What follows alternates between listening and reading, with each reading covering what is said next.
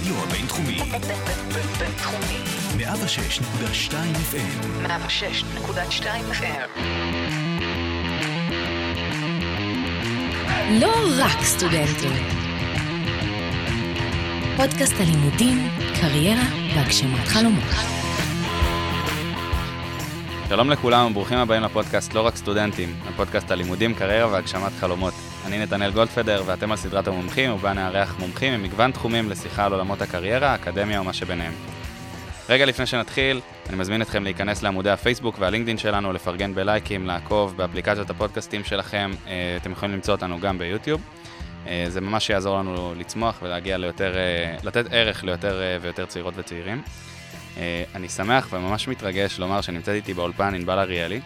ענבל היא יזמית, סופרת ואשת טכנולוגיה. היא שירתה כקצינה ביחידת 8200 ומאז שחרורה פעילה בתעשיית ההייטק בארץ ומחוצה לה. היא בעלת תואר ראשון במשפטים וכלכלה, ותואר שני במנהל עסקים, יזמות ואסטרטגיה. ענבל הקימה את תוכנית ההאצה 8200 EISP, שהייתה האקסלרטור הראשון בישראל. כיום היא המנכ"לית של סינתסיס, החברה שאותה ייסדה, אה, שמשתמשת בטכנולוגיות מתקדמות להערכה, לתהליכי הערכה ומיון של מנהלים בכירים. בנוסף לכל זה, ענבל משמשת אה, כחברת מועצת המנהלים במגוון תוכניות לקידום יזמות, ובשנת 2019 היא הוציאה לאור ספר מרתק בשם חוצפה, הוא בזה חוצפה ולא חוצפה, הוא יצא במקור באנגלית בארצות הברית, אנחנו כמובן נרחיב עליו במהלך הפרק. אה, הוא הופץ בכל העולם, תורגם לשפות רבות, בין השאר גם לעברית. אה, אז אחרי כל זה, אה, היי, מה נשמע? היי נתנאל, מה קורה? בסדר גמור. אז בעצם ענבל, אני קראתי את הספר שלך, לפני שנתחיל, ככה חשוב לי להגיד, קראתי אותו בתחילת הסגר הראשון. אה, סיימתי אותו תוך שלושה ימים, את ואני שברנו יחד שיא אישי שלי, אה, וזה פשוט קרה כי לא יכולתי להוריד אותו מהידיים, ממש ישבתי כל היום וקראתי אותו, אה, וזה ממש הרגיש לי כאילו את מספרת את הסיפור האישי שלי. כששיתפתי את זה עם החברים שלי בפייסבוק, אז, אז קיבלתי תגובות מעוד כמה אנשים ש, שגם הרגישו ככה, חלקם הלכו וקנו את הספר בעקבות הפרסום שלי, ואחר כך קיבלתי מהם בפרטי תגובות כאלה גם. אז קודם כל, תודה על זה, זו הייתה תחושה ממש מרתקת, וזה ממש עשה לי טוב את, ה, את הסגר הראשון. אמ, ודבר שני, אני אשמח לסלול ישר לעניין שעליו אה, באנו לדבר כאן, שבעצם לשים ספוט אה, על השאלה הבאה. איך אנחנו כישראלים עושים את הבלתי אפשרי, ואולי גם יותר מזה, למה דווקא אנחנו? אז אה, זה ממש שאלות גדולות, אז אולי פשוט נתחיל בזום אאוט ו... ונשאל למה אנחנו כישראלים באמת חולמים על בעיות כאלה גדולות. אוקיי, okay, מגניב. אז uh, קודם כל, אני רוצה להגיד לך שזה ממש משמח אותי, מה שאמרת על החוויה הזאת שהייתה לך שקראת את הספר. כי, וזה כמובן מתקשר לשאלה שלך. כי במקור, אני כתבתי את הספר באנגלית לקהל אמריקאי, והוא יצא לאור, uh, בהוצאה לאור אמריקאית מאוד גדולה בהרפר קולינס, ובכלל לא, לא תכננתי לתרגם אותו לעברית. והסיבה היא שכתבתי אותו לקהל שהוא לא גדל והתחנך בארץ, אה, ורציתי שאותו קהל אמריקאי, במקרה הזה, יסתכל באמת על מה שקורה בארץ אה, וינסה אה, לאסוף, לאמץ אה, עקרונות, תפיסות עולם מסוימות, שבעיניי הן מאוד רלוונטיות לעידן הנוכחי ולעתיד. ואז בתוך uh, התהליך, הספר יצא בארצות הברית, uh, והתקבל מאוד מאוד בחיוב, והתחילו בעצם uh, לקנות את ההוצאות לאור uh, זרות נוספות, והגיעה גם פנייה מישראל. ואני חייבת להגיד שאני מאוד מאוד מאוד חששתי מזה. באמת, ממש פחדתי ממה יקרה שהספר יצא לארץ, כי לכאורה, כמו שאמרת, הוא מספר משהו בנאלי, הוא מספר על החיים שלנו. הוא, תחשוב מה אמרת, שזה סופר מרגש אותי, אבל הוא מספר בעצם על החיים שלך, בלי שהכרתי אותך, ועל החיים של החברים שלך והחברות שלך. נכון, הוא לא חידש לי יותר מדי. בדיוק, הוא לכאורה לא מחדש, לקהל ישראלי. ו, ולכן גם פחדתי מהיציאה שלו בארץ, אמרתי, מה יקרה? הוא, הוא לא מחדש להרבה ישראלים, הוא לא, הוא לא אמור לחדש כלום, נכון. הוא מספר להם על עצמם. אבל אתה לא הראשון שאומר לי את, את זה שזה בעצם סידר לעצמו את הסיפור של עצמו, ממש. אוקיי? בצורה כזו שפתאום אתה רואה דברים שלא לא חשבת עליהם לפני זה. ואולי בהקשר הזה, אני, אני רגע אשתמש בציטוט של, שיש בספר של הפילוסוף הצרפתי, של מרסל פרוסט, אמ, שאמר שחדשנות זה לאו, דו, זה לאו דווקא להמציא דברים חדשים. לפעמים זה להסתכל על מציאות קיימת, אבל פשוט להסתכל עליה או מזווית אחרת, או במבט אחר. וזה בעצם מה שקרה לך שקראת את הספר. נכון. הסתכלת על עצמך ועל החוויות שלך ב- בעיניים אחרות. אני חייב להגיד שזה בדיוק, כאילו ממש הוצאת לי את המילים מהפה, זה מה שקרה, כאילו, כמו שאמרנו קודם, לא חידשת לי יותר מהמם. מדי כשקראתי את הספר. ידעתי שהייתי בגן וששיחקתי עם אה, צעצועים אה, מאולתרים ודברים כאלה, אבל, אבל פשוט זה, זה שם לי את הדברים האלה באיזושהי פרספקטיבה שעזרה לי לעשות סדר בכל הדברים שהובילו אותי לאיפה שאני נמצא היום, או לנו כאומה לאיפה שאנחנו נמצאים היום. נכון, וזה בדיוק מתחבר לשאלה ששאלת אותי, מה מיוחד בנו ו- ולמה זה קורה פה, שאנשים צעירים יחסית, ולא רק צעירים, מתעסקים ב- בדברים ענקיים ומנסים מ- ממדינה, בואו, מדינה קטנה של תשעה מיליון אנשים, גם צריך לשמור על צניעות, אנחנו לא מרכז העולם, אה, שיש לנו המון מה ללמוד מהרבה מדינות אחרות, ועדיין אנחנו מצליחים לייצר איזשהו אימפקט מאוד מאוד משמעותי, בטח בחדשנות. אז מה שמיוחד בעיניי זה ה... ה... מצד אחד, זה שילוב, קודם כל זה שילוב. ולכן אמרנו chutzpah ולא חוצפה, כי זה לא חוצפה של גסות רוח, אלא זה איזשהו, איזשהו mindset, אוקיי? שמרכיב וכולל בתוכו הרבה מאוד אלמנטים. והאלמנטים האלה הם תעוזה. קודם כל להעיז ולא לפחד לעשות, ו- ובזה אנחנו, יש לנו את זה, זאת אומרת, אנחנו לא נבהלים, אנחנו לא חוששים, אנחנו לא פוחדים. אבל לא לפחד לעשות מה? לא לפחד לעשות דברים גדולים, לא לפחד לקחת אתגרים גדולים, להפך. כשאני עובדת אה, עם חברות זרות או עם משקיעים זרים, אני, אני תמיד אומרת להם שככל שהבעיה יותר גדולה או מורכבת, זה יותר אה, אה, אה, מזמין ישראלים להתעסק, להתעסק בה. זאת אומרת, יש יותר עניין. אז דברים פשוטים וקטנים, אה, זה, זה לא מעניין. כשזו בעיה גדולה ומאתגרת, זה פתאום נראה לנו ככה אתגר, פשוט כן. אתגר, ואנחנו רוצים לקפוץ עליו.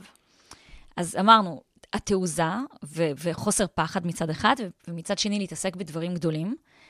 אמ, אני חושבת שעוד אלמנט שמאוד מאוד עוזר לנו, זה שאנחנו לא נצמדים, אנחנו יושבים היום במרכז הבינתחומי, אנחנו יושבים במוסד אקדמי, אבל כחברה, ואפילו באקדמיה הישראלית, אנחנו לא נצמדים מדי, לא נדבקים מדי לדיסציפלינות, למומחיות.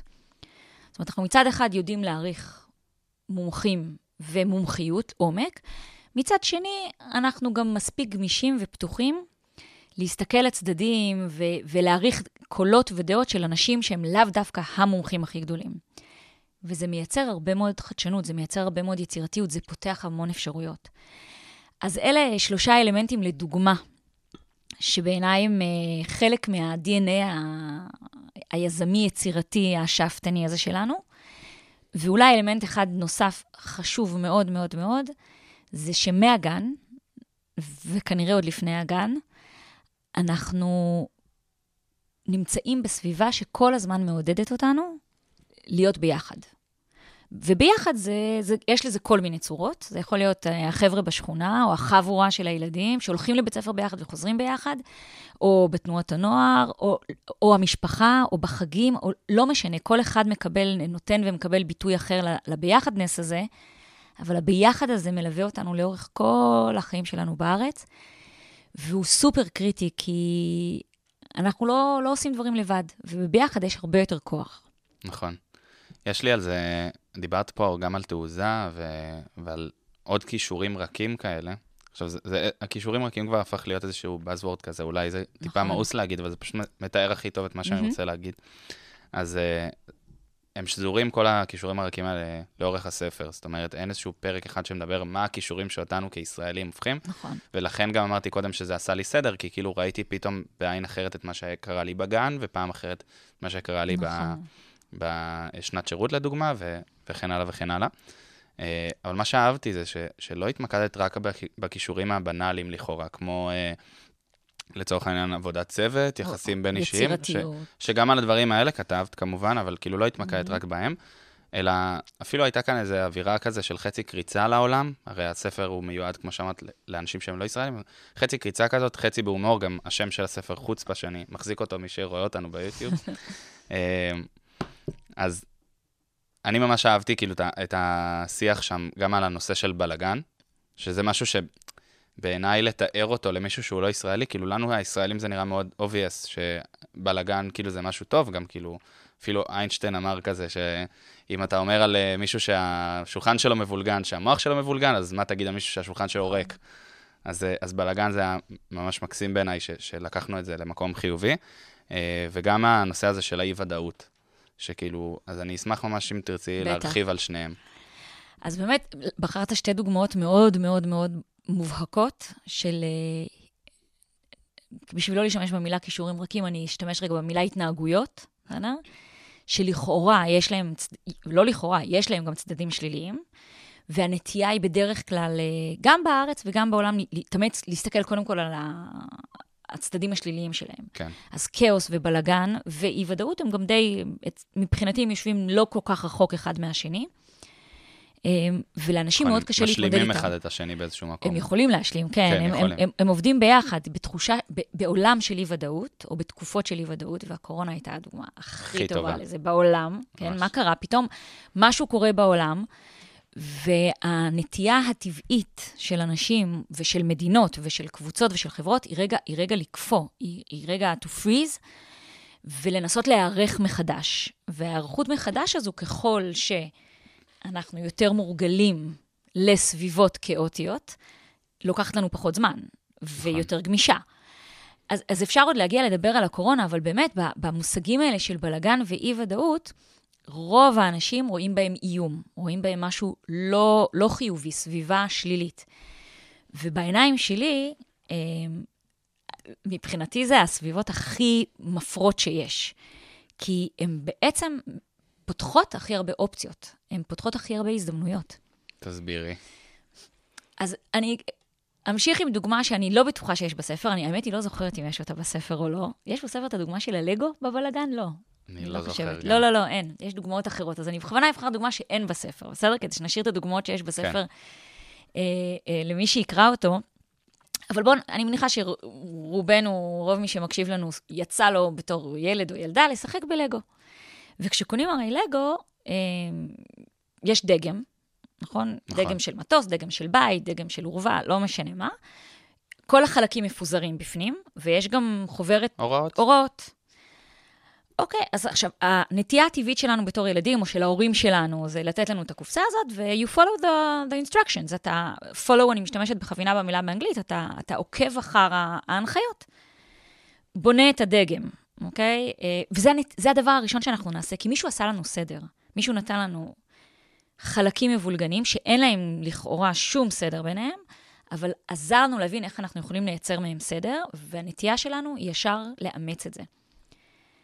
יש קופסאות לגו, שבקופסה אחת אתה מקבל אה, אפשרות לנגיד שלושה דגמים. נכון. מטוס שהופך לבית שהופך למכונית. ואז אתה יכול כל פעם להרכיב, לפרק. לפרק, ובסט הוראות אחרות לבנות משהו אחר.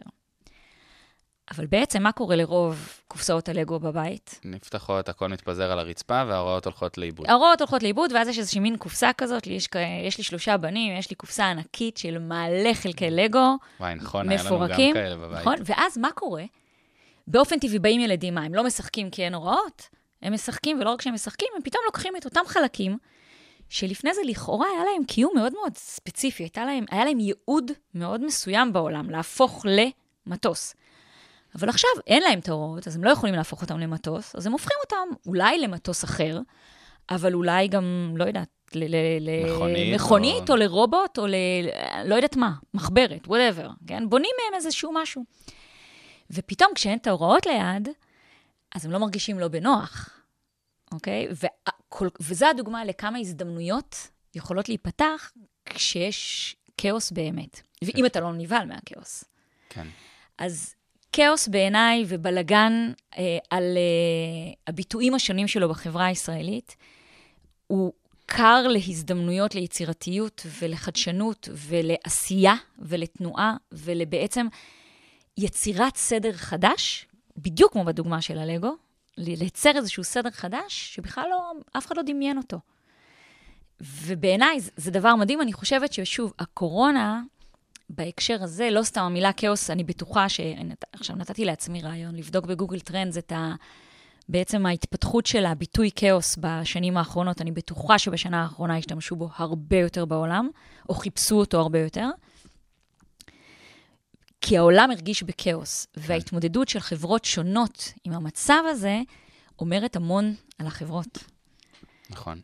אז אני, קודם כל הפלת לי אסימון ממש על, ה, על הקשר בין אי-ודאות לבלאגן. כאילו בחרתי את שתיהן ממש אה, כי זה הדברים שהכי דיברו אליי, וגם זה, תוך כדי שדיברת, אה, שאני נורא נהנה להקשיב, אגב, בגלל זה אני לא, לא מפריע, אה, תוך כדי שדיברת, אז, אז עלתה לי הדוגמה שכאילו, אצלנו בבית, נגיד, כשהיה צריך לסדר את החדר, מה עושים?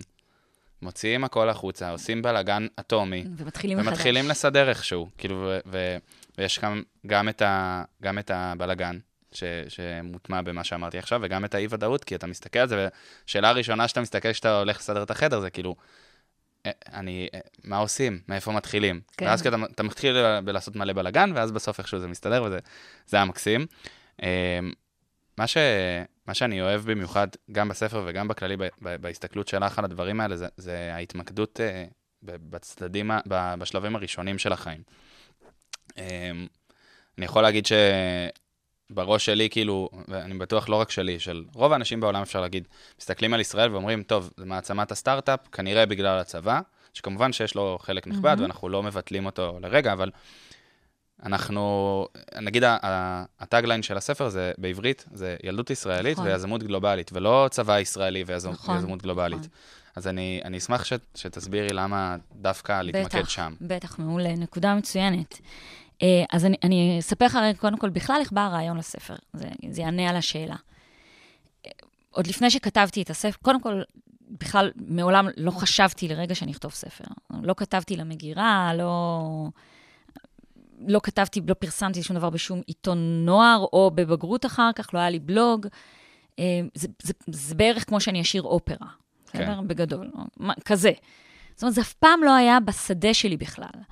ומה שכן היה בשדה שלי זה שלאורך הקריירה שלי בתעשיית הטק הישראלית, אה, ובגלל שגם אני דוברת אנגלית שוטפת, אני מאוד אוהבת לדבר מול קהל, נגעתי במגוון עולמות תוכן אה, בטק הישראלי, מצאתי את עצמי לא מעט על אה, במות, או בפאנלים, או ממש מרצה, מתראיינת, על, על ה-startup nation, על אומת הסטארט-אפ הישראלית. כמו שאמרת, אני גם קצינה לשעבר ב-8200, והאלמנט הצבאי הזה מאוד נוכח אצלי ב bio, גם בגלל האקסלרטור שהקמתי.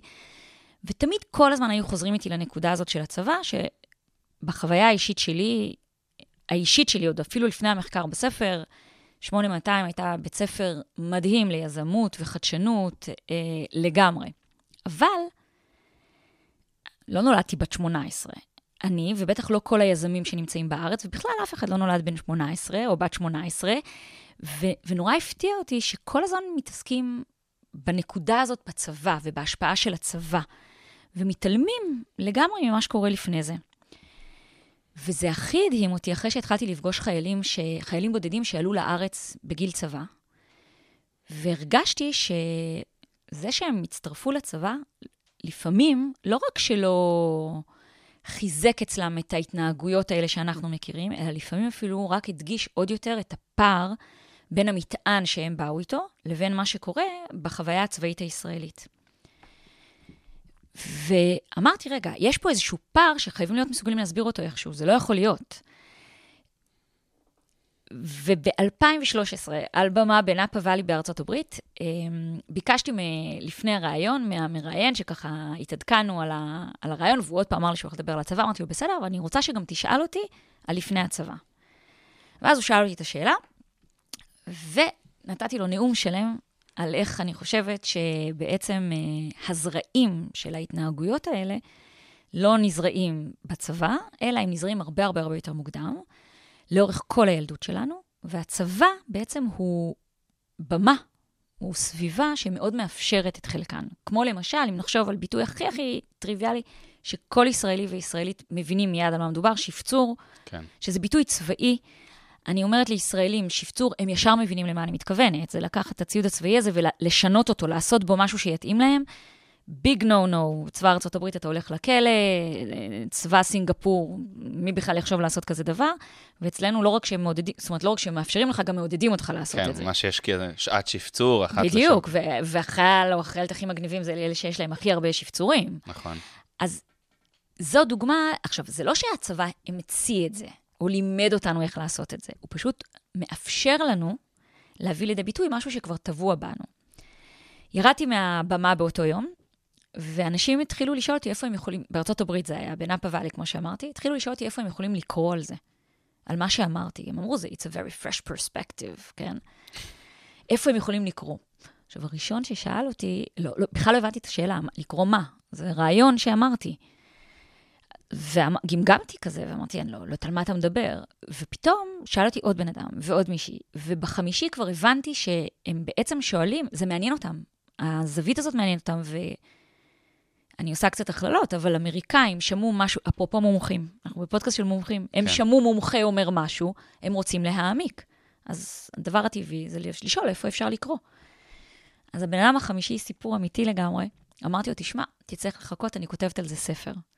ככה, מהמותן. ככה מהמותן, זה חצי. בדיחה היה. כן. כן. חזרתי למלון בלילה, והיה כבר בוקר של ישראל, והתקשרתי לניר, לבעלי, ואמרתי לו, תקשיב, אתה לא תאמין מה אני הולכת לעשות. אני חוזרת לארץ ואני כותבת ספר על הילדות הישראלית, כי הכל הסתדר לי. מדהים. אה, וככה נולד הרעיון, והתחלנו מהשאלה על הצבא בעצם. אז הצבא, הצבא שלנו, הוא מאוד ייחודי, ובספר יש חלק שלם נכון. מתוך חמישה שמוקדש לנושאים ספציפיים בצבא. הוא מאפשר הרבה מאוד מהעקרונות האלה ומה mindsets האלה, באופן מפתיע, דרך אגב, אבל הוא לגמרי, לגמרי, לגמרי לא הסיבה שממנה זה מתחיל. ולמה באמת, אבל חשוב, לה, כאילו, להדגיש את זה? גם עבור, אגב, גם עבור ישראלים שקוראים. כאילו, ספציפית פה בפודקאסט, רק ישראלים מאזינים כנראה. אז אה, תראה, אני אגיד לך למה לי חשוב, בסדר? כן. כל אחד וה...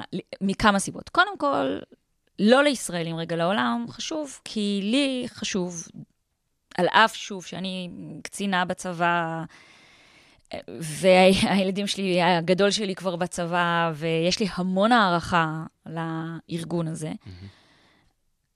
חשוב לי שידעו שישראל היא לא רק צה"ל. ובעולם הרבה פעמים אה, יש איזושהי ה- ניסיון להאדרה מצד אחד של ה... גם בעולם הטק והחדשנות, ולא רק.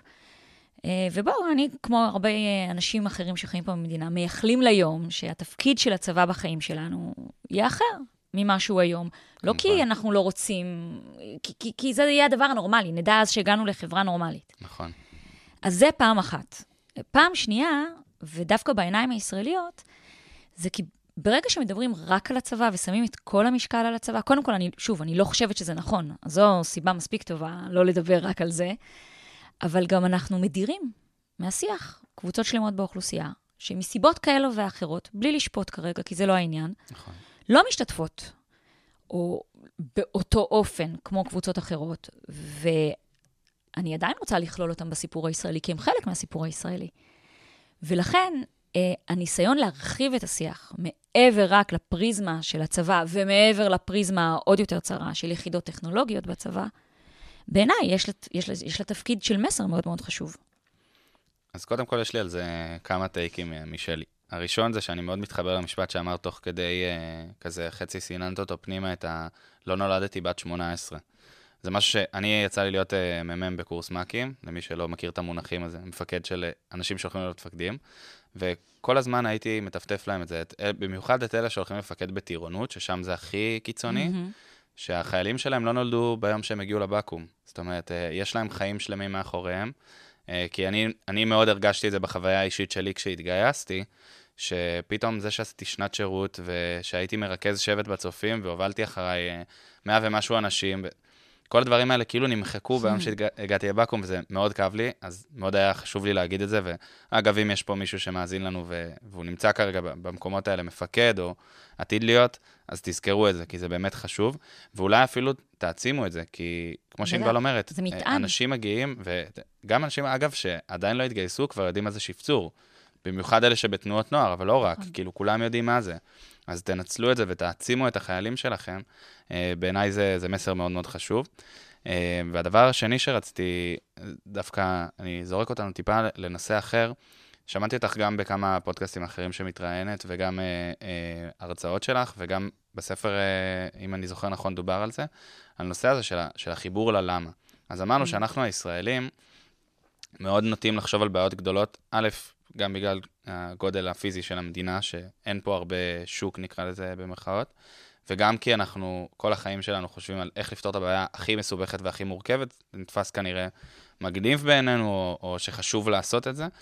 אה, אבל, אבל יש פה איזה משהו כזה, ב, שדיברתי עליו גם עם מר- מרינה בפרק האחרון של, של המומחים, אה, שאנחנו כיזמים, אנחנו הרבה פעמים נוטים ישר לרוץ לאיך מהמם, ולמה. לפתרון. ישר לפתרון. אגב, זה גם קרה לי עם יקיר, על כל מיני...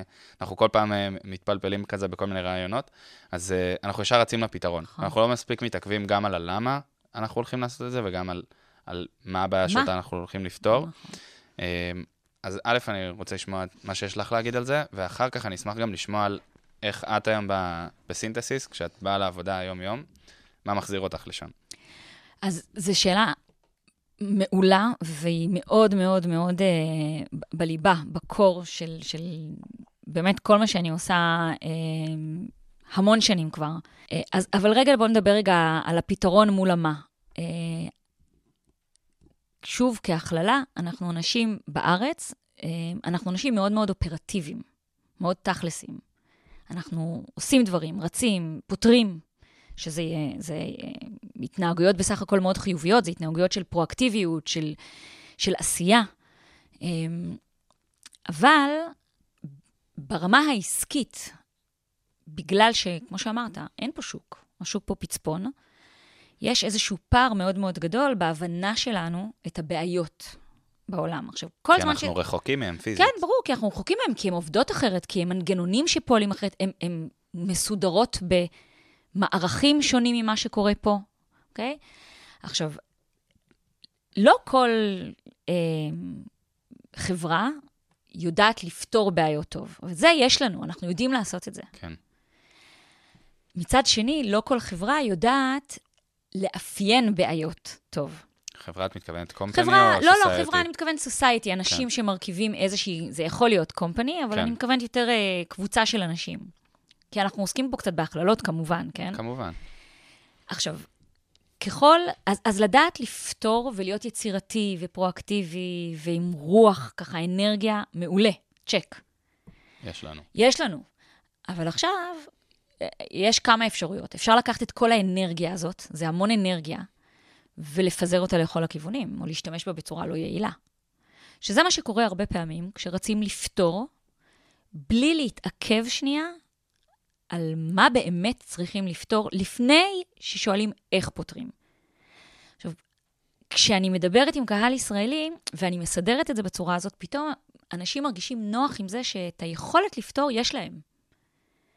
אפשר ככה לנוח, אפשר להירגע, לא צריך להיאחז בזה, ועכשיו צריך לחזק יכולת אחרת. והיכולת האחרת היא קצת קשורה, האמת, לאי-ודאות שדיברנו עליה מקודם. היא קשורה למקום הזה שאני לא ישר רץ ועושה, אני שנייה נמצא באזור שפחות נוח לי, שדורש ממני קצת יותר סבלנות ונשימה ככה, ו- ונוכחות, זה איזשהו being יותר מ-doing, בשביל להבין יותר לעומק בעיה. ככל שאני אבין בעיה, או מה, או למה, יותר לעומק, דרך אגב, הפתרון שאני אמצא בסוף יהיה הרבה יותר מדויק. מדויק. ויעיל. ככל שאני ארוץ ישר לפתרון, הוא יכול להיות חדשני, מדהים, יצירתי, אבל לפתור בעיה שבכלל אין לה, היא בעיה רק שלי ולא של אחרים, היא בעיה לא מספיק גדולה, היא בעיה שהיא כבר לא רלוונטית. או שזה לא הפתרון הנכון לבעיה הזאת. או שזה... מתקשר לדברים שאמרת. כן, כי אם אני לא מבינה את הבעיה הנכון, אז במקרה אולי זה הפתרון, אבל, או שאולי זה פתרון בכלל לבעיה אחרת. ו, ובעבודה שלי עם יזמים, ב-EASP ובכלל, במסגר, כל מיני מסגרות של אה, סטארט-אפים ותוכניות יזמות, אני בכלל מנסה לגרום להם לשחרר את הצורך, בשלב ראשון, של לפתור. עוד לא לפתור כלום. מתוך הבנה או ידיעה וביטחון שכשנגיע לנקודה שנדע את מה אנחנו רוצים לפתור, יש לנו את זה, נצליח. עכשיו בואו נתעכב על מה צריך בכלל לפתור. זה לא קל, זה כי כל החיים מלמדים אותנו מגיל קטן, ישר לפתור, ישר לדעת, ישר כן. לעשות. נותנים לך קוביות לגו ואתה צריך להרכיב מהם משהו, אתה לא חושב על למה אתה עושה את זה. נכון. אה, אתן לך דוגמה מאפרופו ילדים בבית ספר, אה, אה, שמאוד מדברת על זה. אה, השוו בין אה, תלמידי, נדמה לי, תלמידי כיתה ח' בסינגפור ובישראל, אה, ונתנו להם בעיה במתמטיקה. עכשיו, בעיה במתמטיקה, בסוף יש לה, פתרון יש לה אחד, אוקיי? זאת אומרת, לפתור אותה יש דרך, לא דרך אחת, יש אבל פתרון אחד נכון. ורצו להשוות בין התלמידים בסינגפור לתלמידים בישראל. מהמם. עכשיו בואו נניח רגע שזה מחקר ולידי, אותן קבוצות, אותן רמות, בסדר? נשיל מעלינו את הציניות, ונניח רגע שהמחקר הזה ולידי לחלוטין. מצאו דבר מאוד מאוד מעניין. מצאו שיותר תלמידים בסינגפור פתרו נכון את הבעיה במתמטיקה. זאת אומרת שלכאורה הרמה שלהם הייתה יותר גבוהה כן. כקבוצה. אבל מצאו עוד דבר סופר מעניין. מצאו שכל התלמידים בסינגפור שפתרו נכון את הבעיה, פתרו אותה בדרך אחת, הדרך שלימדו אותם. ושהתלמידים בישראל, פחות אמנם הצליחו לפתור את הבעיה, אבל הם עשו את זה בפי שבע יותר דרכים. וואו. בלי שאמרו להם. עכשיו, זה, זה בדיוק זה. אם אני מבינה את הבעיה, יכולות להיות כל מיני דרכים לפתור אותה, ואני אמצא את הדרך היעילה ביותר, הנכונה ביותר, המתאימה ביותר לי. אם אני לא לגמרי מבינה את הבעיה,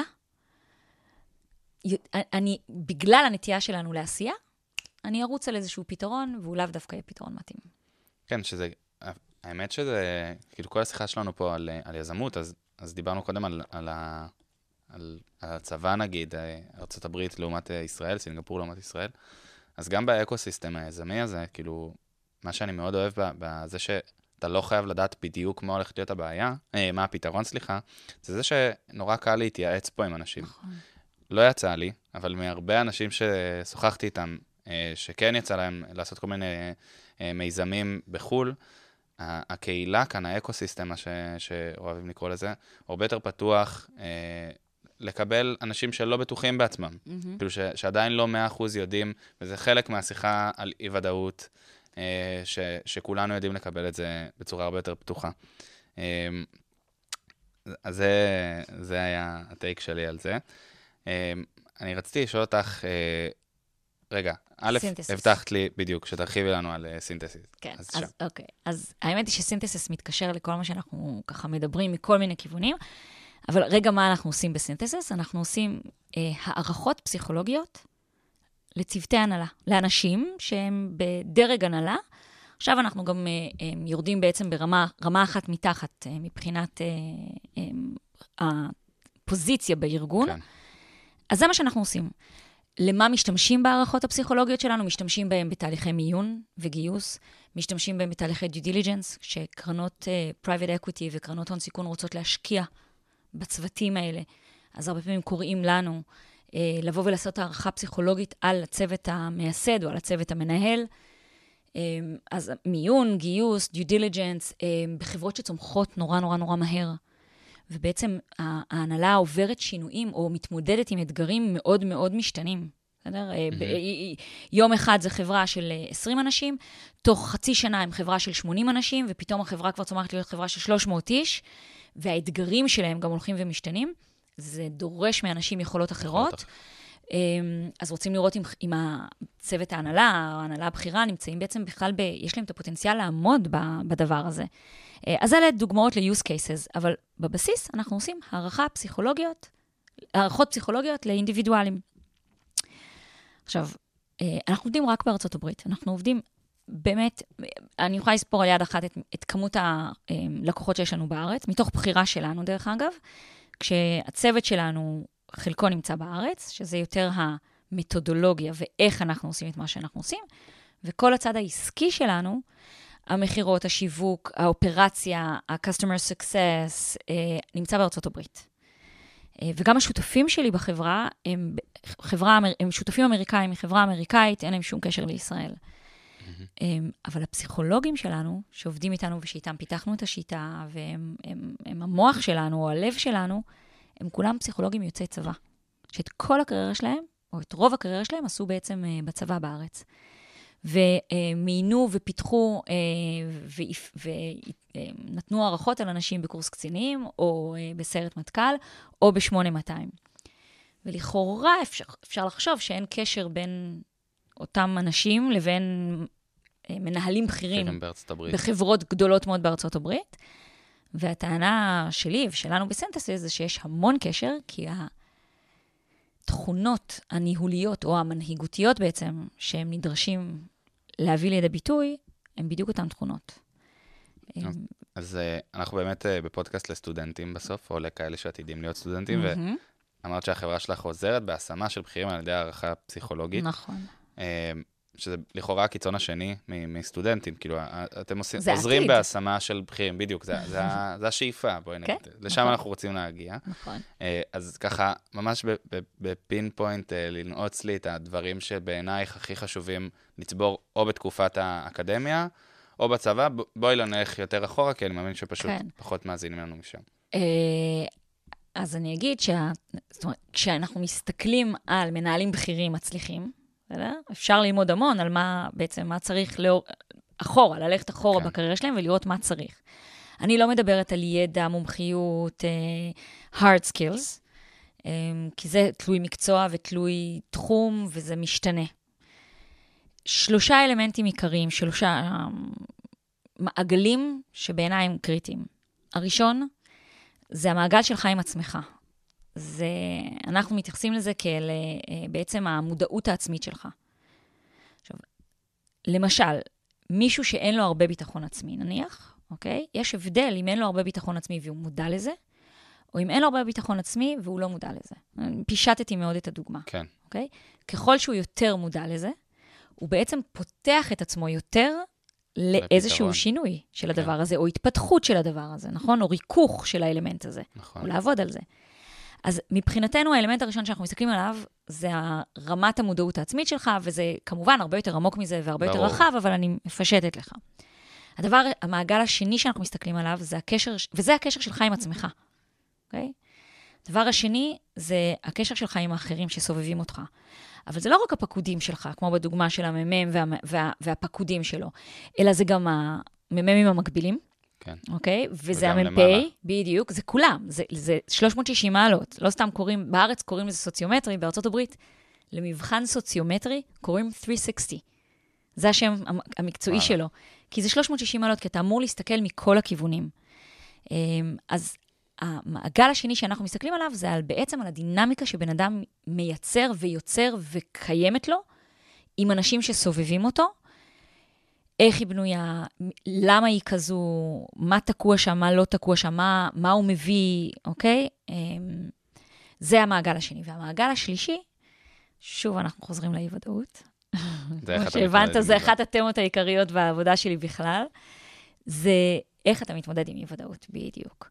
ושוב, בש... אנחנו ראינו בסינתסיס בשנה האחרונה, רק צמחה לנו העבודה בצורה בלתי רגילה, וראינו איך ה... היכולת שלנו לאפיין ולאבחן אנשים ביכולת שלהם להתמודד עם אי-ודאות, הפכה להיות קריטית עבור הלקוחות שלנו.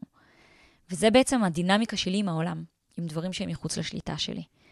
אז אלה שלוש הדברים שאם אני, אתה שואל אותי מה הסטודנט או סטודנטית צריכים לאורך הקריירה שלהם, כחוט השני. לשים את זה במאחורה של הראש. שים כזה, לזה לב כל הזמן. תמיד להסתכל על זה. מודעות עצמית, הקשר שלהם עם הסביבה, איך הוא מתאפיין, והיכולת התמודדות שלהם עם אי-ודאות.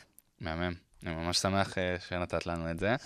אה, טוב, אז אנחנו ממש לקראת סיום, אה, ויש לי את הפינה הקבועה שאני אוהב אה, לשאול לקראת סיום. אני מבקש ממך לא לרמות, כי בחיים לא אוקיי. היית פה אה, סופרת או סופר. אה, אני בלחץ. אני תמיד אה, אומר שכל הדרך שלי עד איפה שהגעתי היום, נורא נעזרתי בספרים שקראתי, הרצאות שראיתי או שמעתי, אה, לא יודע, קורסים שלקחתי, דברים כאלה. אה, ואני ממש אשמח לקבל ממך המלצה אה, לאיזשהו ספר, קורס, אה, סרט, אה, הרצאה. וואי, אני... אחד. אחד? כן, את יכולה גם שתיים. יואו. אני חייבת שניים, ואני גם אפתיע אוקיי. אותך, כי פתאום הקפצת אותי. סיימתי ללמוד לפני המון שנים, עשורים, אבל הקפצת אותי לאסוציאציה ממש, כאילו, זרקת אותי, בסדר? אוקיי. ושתפתיע גם את ה... אה, אני מניחה את המאזינים. אז אני בן אדם חילוני לגמרי, אני תל אביבית. באמת, לא מאמינה בדת, והכי הכי חילונית שיש. אמ, אבל בלימודי המשפטים שלי, באוניברסיטת תל אביב אני למדתי, היה קורס אחד שקראו לו אז מבוא למשפט עברי, אני אפילו לא יודעת אם מלמדים אותו היום. לימד אותו פרופסור, אה, ש- כולם עברו אצלו, קירשנבאום, חרדי, דתי, שלימד אותנו מבוא למשפט עברי בתל אביב החילונית. אה, לי זה היה אחד הקורסים הכי משפיעים עליי בחיים, ולאו דווקא, לא רק בגלל התוכן שלמדנו, שהיה מאוד מאוד מעניין, אלא בעיקר, בעיקר, כי הוא פתח צוהר וחלון לעולם שלגמרי לא התחברתי אליו, וחשבתי שאני בכלל לא מבינה אותו ואני גם לא רוצה להבין אותו, ואפשר לי להבין דברים מתוך העולם הזה על העולם שלי. אמ, אז זה דבר אחד, הכי לא צפוי, ממש, כן? ותראה, עברו, ממש. עברו 20 ומשהו שנה מאז, ואני עדיין זוכרת את הקורס שלו, ואני זוכרת גם את מה שהוא לימד, אה, וזה מאוד השפיע עליי. והדבר השני, הספר השני שאני אבחר, אה, והספר שאני אבחר, וואי, אבל הוא אה, פשוט כי נורא נהניתי לקרוא אותו. זה בסדר גמור. אה, אז אה, קראתי לאחרונה ספר אה, לא מוכר של גבריאל גרסיה מרקס, שנקרא סיפורו של ניצול. ספר קטן, יחסית קצר, על בעצם מלאך, שהספינה שלו מסיבה, ספינה שהוא עובד בה, עולה על סרטון וטובעת, ועל המסע ההישרדות שלו בים, עשרה ימים, מסופר בקולו, וואו. ולמי שפחדה אה, המון המון המון שנים אה, ממעמקי הים, ממש, ו- והחליטה לאתגר את עצמה בשנים האחרונות וככה אה, לקפוץ למים, תרתי משמע בעומק, זה פשוט ספר מקסים, קטן קטן, סיפור קטן על העשרה ימים שהוא מבלה על איזה, אני לא רוצה לספר יותר מדי, מקסים, מקסים, מקסים. מרגש. uh, טוב, אז אנחנו ממש uh, מגיעים לסיום, ורגע לפני אני נשמח uh, שתגידי לנו איפה עוד אפשר למצוא אותך, לקרוא את הספר שלך, אוקיי. לשמוע עוד חומרים שלך. בטח. אה, אז אה, קודם כל, יש לי אתר שבו אני מפרסמת באופן קבוע כל מיני דברים שקשורים לספר ולעקרונות של הספר, הוא נקרא Chutzpah Center באנגלית, www.chutzpacenter.com, ויש שם הרבה מאוד דברים. אנחנו נשים את זה בתיאור של מעולה, הפרק. מעולה, תודה. אה, לינקדין, כמובן, אה, פייסבוק, אינסטגרם, טוויטר, אה, תרגישו חופשי. יש לי טור בפורבס, אה, באנגלית, שנקרא From Special Forces to the Boardroom, בעצם על החיבור בין הצבא לבין. העסקים. אבל כל מי שיפנה אליי, גם דרך הלינקדין, וימצא את הכל שם, או באתר, הכל הכל הכל נמצא שם. מהמם. טוב, אז, אז אני באמת, אה, ענבל, לסיום רוצה ממש להודות לך. השיחה הייתה מרתקת, מעוררת השראה. תודה, אה, תודה. שיחה פתוחה גם, זה ממש, באמת היה לי ממש כיף. אה, זה גם היה פרק באמת באווירה קצת אחרת. בדרך כלל הפרקים שלנו הם יותר כזה הארדקור, לדבר פרקטיקה, וכאילו פה... אני מאוד אוהב את הפרקים האלה שהם כזה mindset יותר, לפתוח את המחשבה, וממש נהניתי מזה. אני מאמין שעזרנו ל- לפחות לכמה מהמאזינים והמאזינות שלנו. אה, להבין אולי באמת יותר טוב מה מייחד אותנו, או אותם באופן אישי, או אותם כישראלים, או אה, מה עוזר להם ומה אה, גורע מהיכולות שלהם. יאללה, שבוע הספר. ושבוע הספר, בדיוק, אז אה, סתם ממש אה, הספר. מוזמנים אה, לרכוש, אה, אה, לרוץ לחנויות, מה שנקרא. וזהו, אז אני, אז אני בהזדמנות זאת רוצה גם להודות כמובן ליקיר אלעזרי, השותף שלי שנמצא איתנו כאן מאחורי הקלעים, אה, ולנועם מישל ג'ירו שעורך את התוכן שלנו. אה, אתם צוות אה, נהדר, כיף לי איתכם, אני אומר את זה כל פרק ואני אמשיך להגיד. מילה אחרונה לסיום. שנהיה רגועים ו- ונצליח לדבר. אמן. זה, בימים האלה זה מה שהכי חשוב לי. אוקיי. אז תודה לענבל אריאלי, אני הייתי נתנאל גולדפדר, ותודה לכם שהאזנתם. תודה רבה. ביי. לא רק סטודנטים.